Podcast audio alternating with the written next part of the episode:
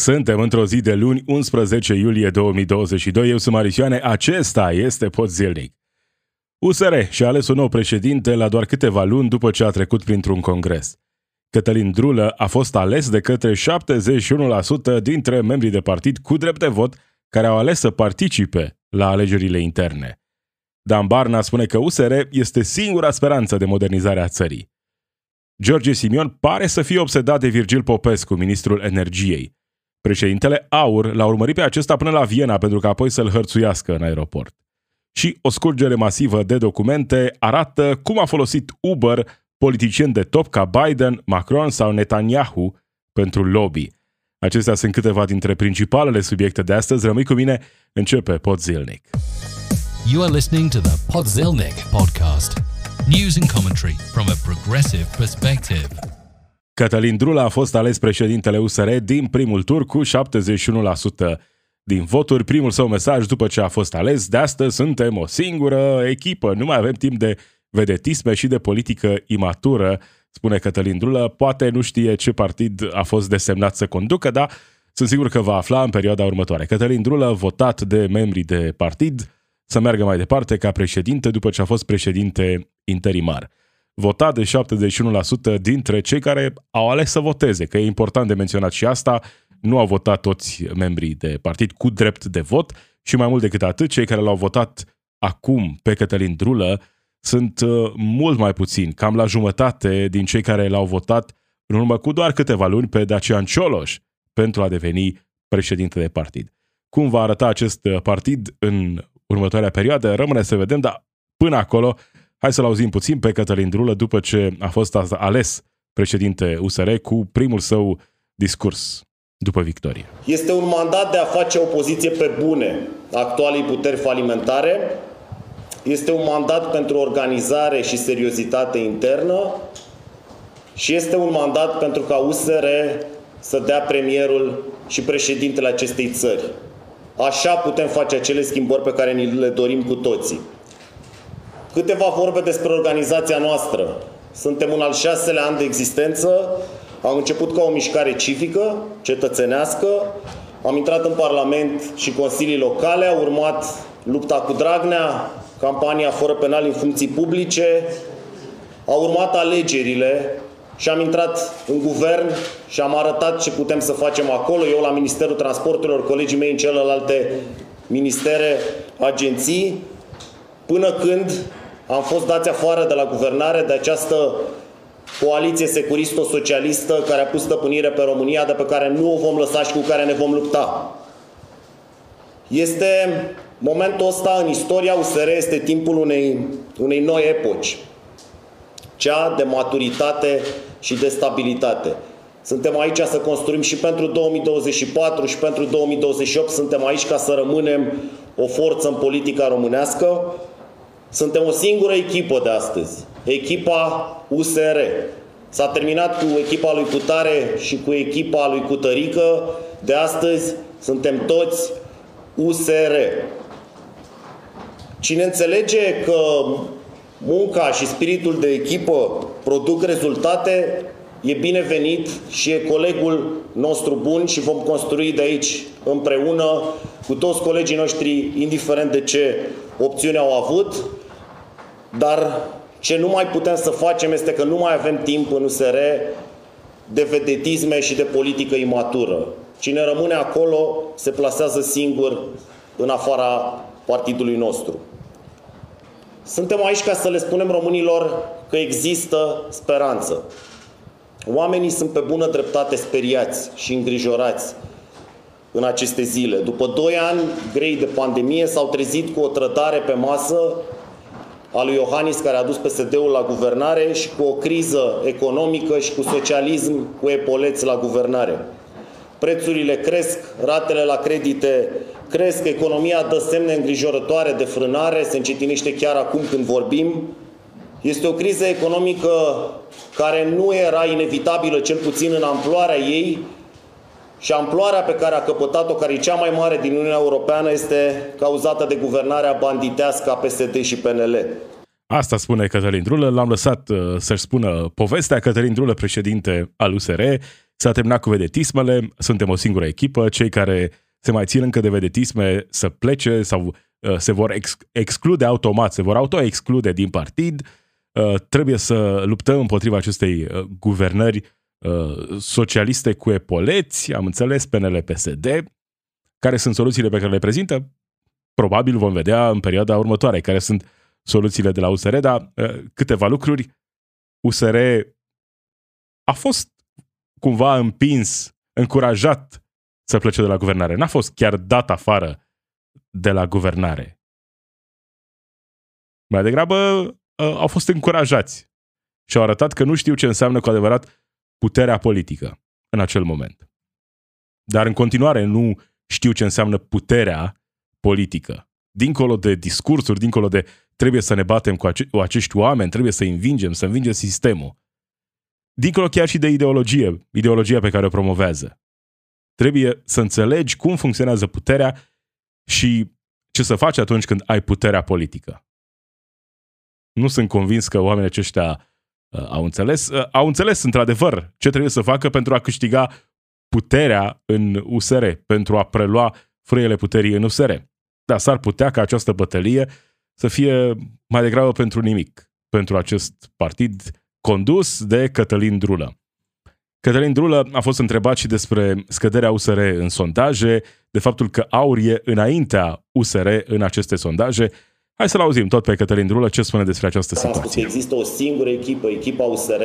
Cercetările noastre ne arată că românii își pun speranța în U S R. La întrebarea dacă cred că U S R știe să guverneze, răspunsul este da. Dacă la întrebarea dacă U S R poate să guverneze, răspunsul este da. La o singură întrebare am răspuns mai puțin satisfăcător din cercetările pe care le avem, la această stabilitate. Pentru că suntem o forță nouă, e normal, am trecut prin acest parcurs de la mișcare civică, cetățenească, cu momente de entuziasm, de dumneavoastră presa politică le știți foarte bine, de acum încolo ne așezăm într-o nouă epocă de maturitate și vom câștiga din ce în ce mai mult încrederea românilor pentru voturile care vin.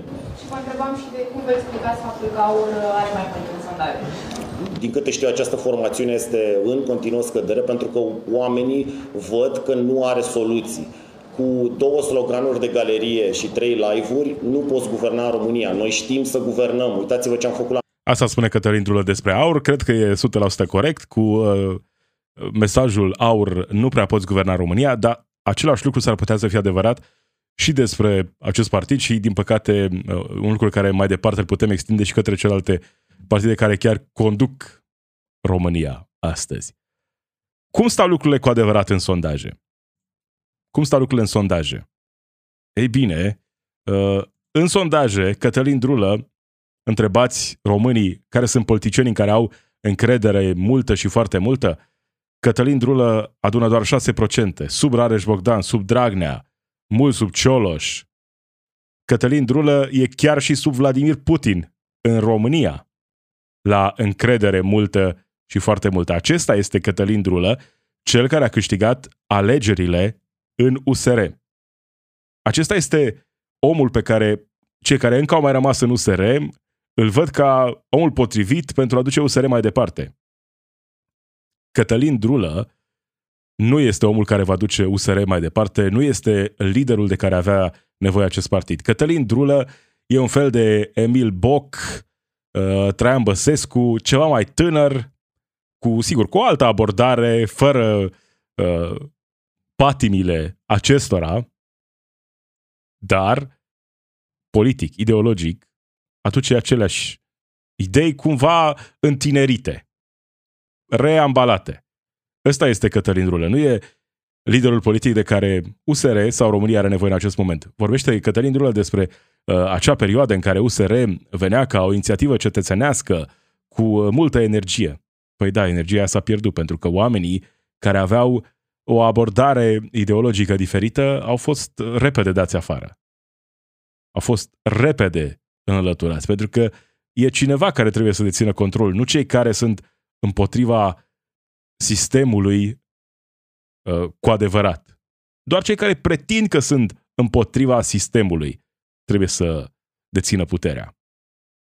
Cei care sunt cu adevărat împotriva sistemului de organizare de astăzi trebuie să fie dați deoparte că sunt, știți, prea excentrici. Sunt prea, prea de stânga. oamenii aceia au fost repede dați afară. Cătălin Drulă și U S R se pregătesc pentru alegeri, nu? În două mii douăzeci și patru au spus că vor să dea premierul, președintele, partidul acesta care e jos, jos de tot și, după cum arată lucrurile, mai degrabă va continua să scadă în perioada următoare. Pentru că, având un lider, ca acest domn Cătălin Drulă, Drulăul, potențialul de creștere este extrem de mic. Chiar și în aceste condiții politice mai degrabă favorabile. Sunt în opoziție, avem o guvernare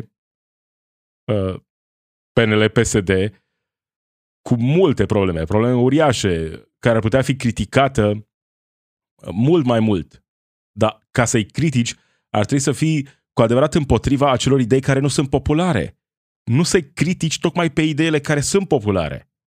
Dacă tu îi critici pe acele idei pe care oricum nu le duc la bun sfârșit, care sunt populare, nu știu cum te aștepți să crești.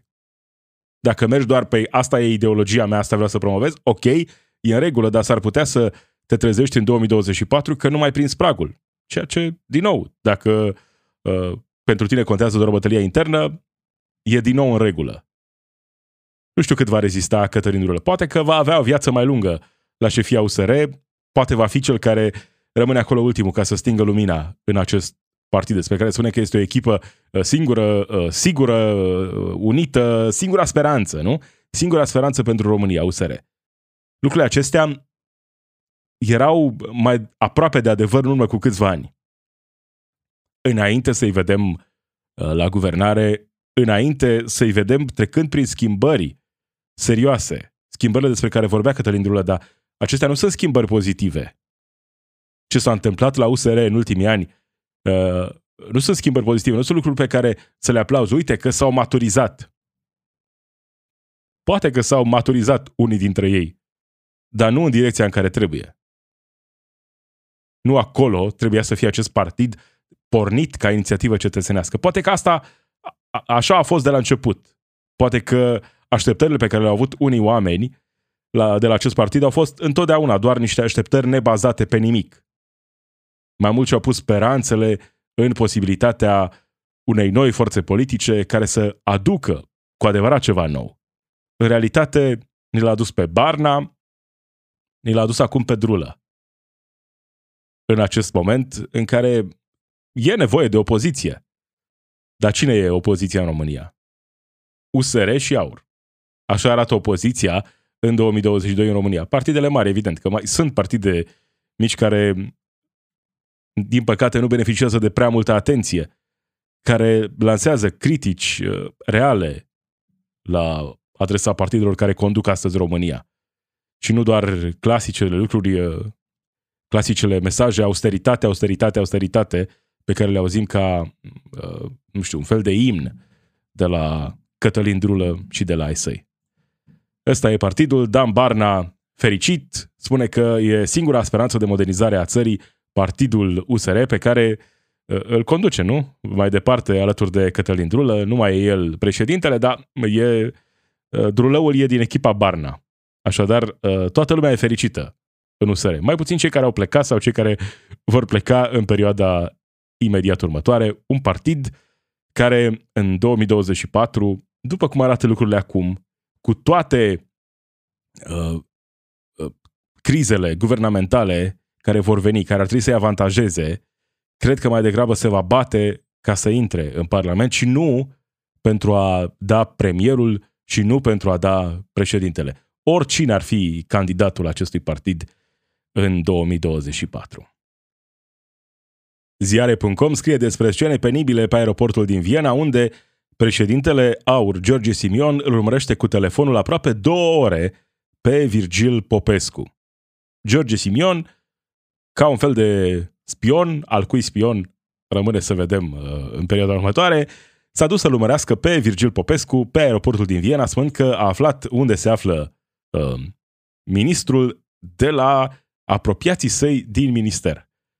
Hai să auzim puțin momentul acesta cu George Simion și Virgil Popescu, ministrul energiei, în aeroportul din Viena. Ce faci, domnul Virgil? Serios, da? Ai venit să iei ordine de la O M V Petrom? Ce cauți tu la Viena? La muncă nu te duci, tu ai venit să iei ordine de la stăpânii tăi, de la O M V Petrom. Ia uitați, hal de ministru în guvernul României. Uitați-vă cum l-am prins pe hoțul Virgil la Viena. Uitați-vă să vadă toată România. Toată România, uitați-vă la hoțul Virgil pe aeroportul din Viena. Și continuă în aceeași notă încă vreo oră și ceva. Cu președintele unui partid mediu spre mare din România, care îl urmărește pe aeroport pe ministrul Virgil Popescu și strigă hoțul, uite a venit hoțul și merge mai departe. Uh, trebuie să fii puțin, nu știu, sadomaso ca să urmărești clipul acesta până la uh, sfârșit, să îl auzi pe George Simion cu toate prostiile pe care le debitează. Numai că, într-o situație ca asta, uh, avându-l în față pe Virgil Popescu, ministrul Virgil Popescu, și pe George Simion, e situația în care te uiți la, nu știu, un meci de tenis și nu știi cu cine să ții. Joacă Kyrgios cu uh, Djokovic, cu cine să ții? Cu antivaccinistul sau cu Năstase doi punct zero sau trei punct zero. E cam greu. Nu că spectacolul nu ar fi acolo, că e spectacol. Dar uh, e greu să spui uh, de partea cui ar trebui să fii într-o astfel de situație. Virgil Popescu, un ministru care trebuia să plece de mult, mai ales după dezvăluirile pe care le făcea anul trecut despre piața energiei, despre cum uh, a observat un comportament de cartel pe piața energiei, sunt lucruri pe care le-a uh, afirmat în mod public Virgil Popescu și apoi nu s-a întâmplat nimic. Apoi a schimbat discursul, că poate i s-a atras atenția că nu e bine să vorbești despre cartel pe piața energiei. Virgil Popescu trebuia să plece. Dar oare e asta abordarea corectă pe care o preia George Simion? Mergem să hărțuim politicienii și dacă cel care făcea treaba asta era un cetățean obișnuit, păi, ok, e un spațiu public, e dreptul lui. Dar când un lider de partid face asta, e mai mult decât atât. E un fel de a face politică. Oare cu cine seamănă felul acesta de a face politică? Cred că e destul de ușor de înțeles, nu? De ce e plin partidul acesta? De legionari? Da. Ăsta e uh, cumva modul de a face politică pe care îl preferă George Simion și ai săi. Dincolo de acuzațiile care pot fi o sută la sută adevărate, uh, poate probate la un moment dat împotriva lui Virgil Popescu. Dar dacă faci politică, cum poți să-l învingi pe Virgil Popescu? Urmărindu-l pe aeroport? Sau câștigând alegeri? Sau convingând oameni? Păi când nu ai tu cu adevărat un plan al tău, când nu ai tu o alternativă reală, atunci te ocupi de astfel de lucruri, pentru că ai nevoie de atenție. George Simion trăiește din scandaluri de genul acesta. Acesta este stilul lui George Simion. Asta e tot ceea ce poate să facă omul acesta. Asta e ce poate să facă George Simion pentru a atrage atenția. Nu poate să vină să-ți prezinte un plan. Un plan al său pentru țară, un plan real al său pentru țară. Nu poate să facă astfel de lucruri. Nu cu asta și-a câștigat notorietate pe internet. Nu cu asta a intrat în Parlamentul României. A intrat în Parlamentul României călcând, la figurat e adevărat, pe cadavre în pandemie. Manipulând, promovând tot felul de informații mai degrabă îndoielnice. În felul acesta a câștigat popularitate, strigând libertate. Libertate, libertate. Sunt aceiași oameni care cu prima ocazie pe care o vor avea, cu prima fărâmă de putere pe care o vor câștiga, vor spune uh, mai ușor cu libertatea asta. Acum noi avem libertatea de a-ți spune ție ce să faci. Ăsta e modul de abordare a lui George Simion. Revenind la felul în care poți să protestezi atunci când ești nemulțumit de un ministru, de un politician oarecare. Cred că un cetățean obișnuit putea să-i spună lucrurile acestea lui George, lui Virgil Popescu în aeroport. Să-i spună că e nemulțumit, e un spațiu public, omul era absolut liber să facă orice. în limitele bunului simț, fără a-l uh, răni în vreun fel, sunt cuvinte pe care poți să le rostești într-un spațiu public. Dar ceea ce face George Simion e altceva. El nu e un simplu cetățean care uh, protestează la adresa unui ministru. George Simion e supărat pentru că Virgil Popescu spune despre el că e trompeta Rusiei în România. Acum nu știu cât de adevărat e. La fel cum nu știu cât de adevărat e că Virgil Popescu e hoț sau nu. George Simion spune că Virgil Popescu e hoț. Virgil Popescu spune că George Simion e trompeta Rusiei. Adevărul e, nu e, nu e întotdeauna la mijloc. Adevărul s-ar putea să fie de ambele părți. E posibil. Multe lucruri sunt posibile. Dar George Simion nu e un simplu cetățean care îi spune câteva cuvinte unui ministru. George Simion e un președinte de partid care s-a dus la Viena ca să-l urmărească pe Virgil Popescu și să-l hărțuiască într-un live pe Facebook care a adunat uh, un milion și ceva de vizualizări. Ăsta a fost tot scopul. Vizualizările acelea de pe Facebook. AUR a scăzut în sondaje. Asta nu înseamnă că partidul acesta va dispărea sau că nu va fi o amenințare serioasă în două mii douăzeci și patru. Nu cred lucrurile acestea. Cred că poate să revină, poate să crească. Numai că și-au pierdut cumva din identitate. Pandemia nu a trecut, dar s-au relaxat. Regulile nu mai există reguli ale pandemiei, nici măcar de bun simț. Și atunci, dacă și-au pierdut din discursul acela care i-a făcut populari, trebuie să se reinventeze. Acele proteste împotriva restricțiilor erau cumva ca un cadou pentru partidul acesta. Dar au pierdut acea parte a identităților, acum trebuie să facă altceva. Iar dacă Virgil Popescu spune că e trompetă rusească, trebuie să lupte. Și cum știe el să facă asta? Ca băiatul de la galerie. Nu că ar fi ceva greșit în a fi băiatul de la galerie. Dacă asta e platforma ta politică, s-ar putea să observe oamenii la un moment dat că vine cu foarte multe limitări. În cazul fericit vor observa oamenii la un moment dat că vine cu foarte multe limitări. Genul acesta de politică prin intimidare.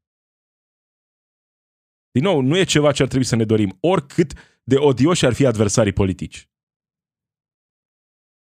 Pentru că asta nu aduce niciodată cu adevărat la progres, nu aduce la stabilitate, nu ne aduce în situația în care, a, uite, acum se liniștesc lucrurile pentru că i-am intimidat în felul acesta pe cei care ne sunt adversari.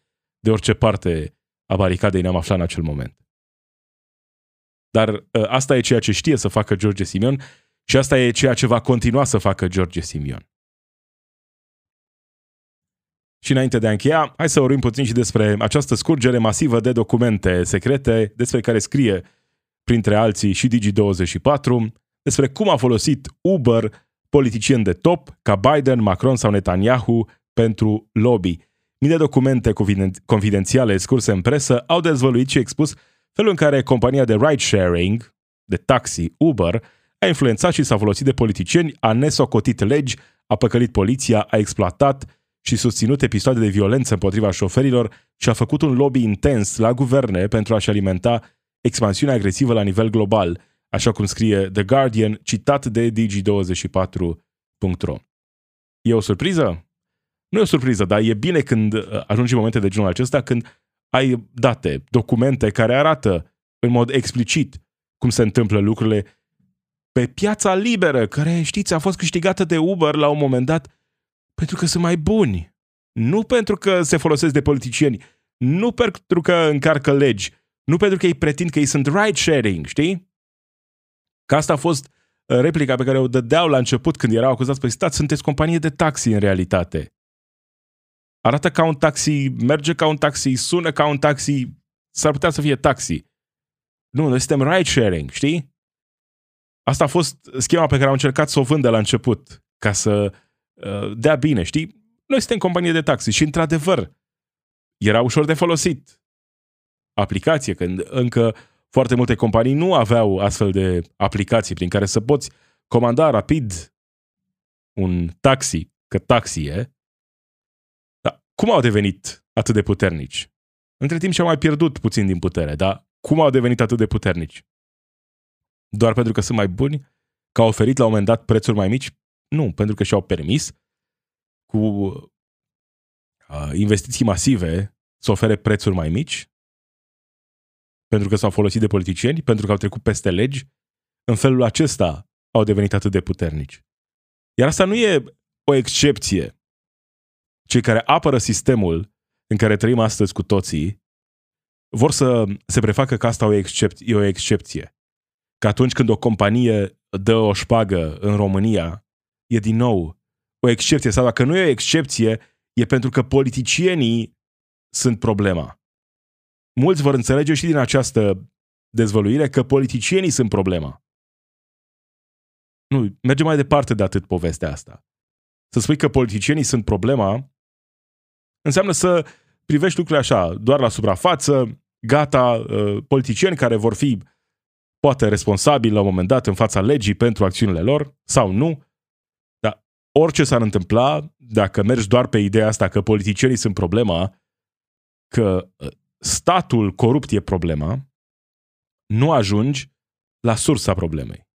Sistemul în care trăim cu toții, în care companii ca Uber devin companii uriașe folosindu-se de acest sistem. Doar așa devine cineva atât de puternic. Acele companii care dețin monopolul sau un fel de monopol nu ajung acolo pentru că, știți, doar au concurat pe piața liberă. De asta au ajuns acolo. Nu. E mult lobby, care înseamnă șpagă, de fapt.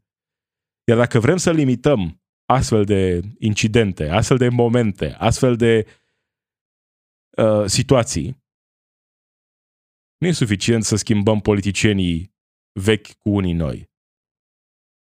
Nu, trebuie să schimbăm sistemul cu totul.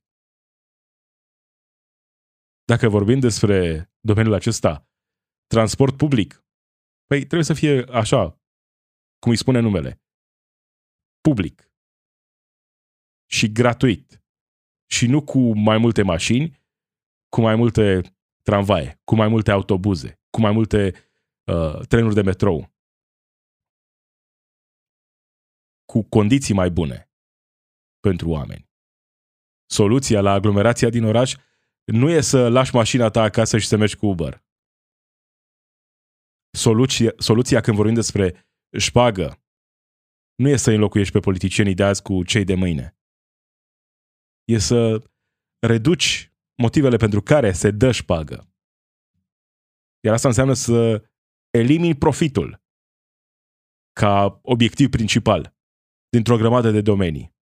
Că nu vom putea să ne ocupăm de toate domeniile și poate nici nu e de preferat să eliminăm motivul profitului din toate domeniile.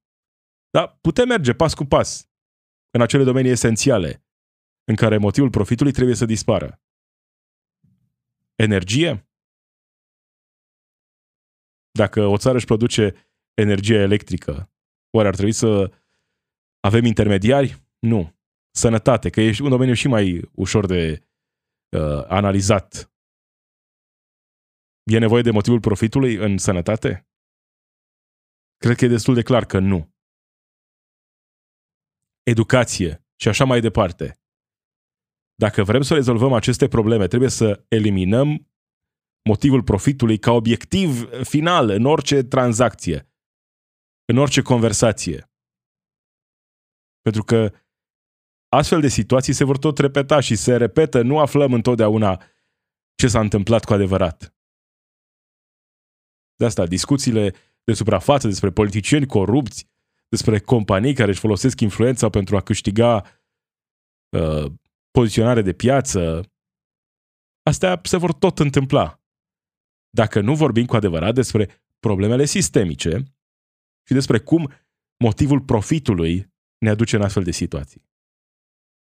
Cei care pretind că trăim într-o piață liberă și că uh, asta e de dorit în toate domeniile, sunt cei care în același timp spun că a, politicienii, corupția, știți? Dar de fapt ei nu vorbesc despre uh, problemele fundamentale care trebuie mai întâi adresate înainte de a vorbi despre uh, alte situații care se vor rezolva în multe, multe cazuri de la sine. Cam acesta a fost Podzilnic. Marisioane sunt eu. Zi bună!